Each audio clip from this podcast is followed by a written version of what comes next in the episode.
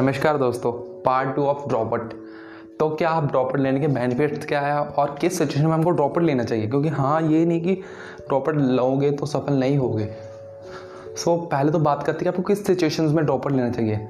कुछ सिचुएशंस है जिनमें आप ले सकते हो ड्रॉपट पहला है आपके पेरेंट्स के पास बहुत ज़्यादा पैसा है।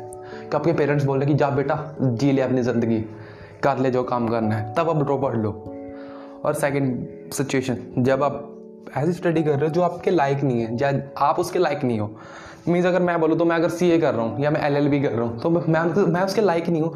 ना वो मेरे को पसंद है, ना मैं, मेरे को पता है कि मैं उसको करूँगा तो वादू का टाइम खराब तो वो तो फालतू का टाइम खराब करना है ना। तो वहाँ पे आपका ड्रॉपआउट बनता है लेना।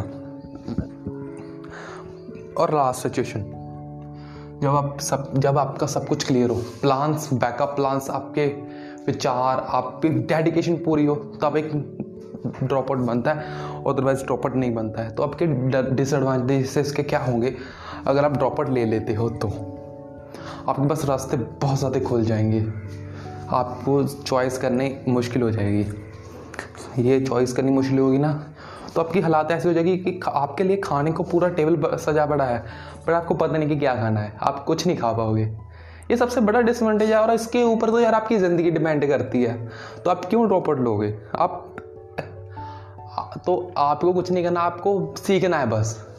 सीखो सीखो सीखो और सीखो, फिर सोचना कि कुछ ना कुछ करने का। पहले सीखने पर ज़ोर दो, सीखोगे तभी तो आगे बढ़ोगे। Thank you so much for listening me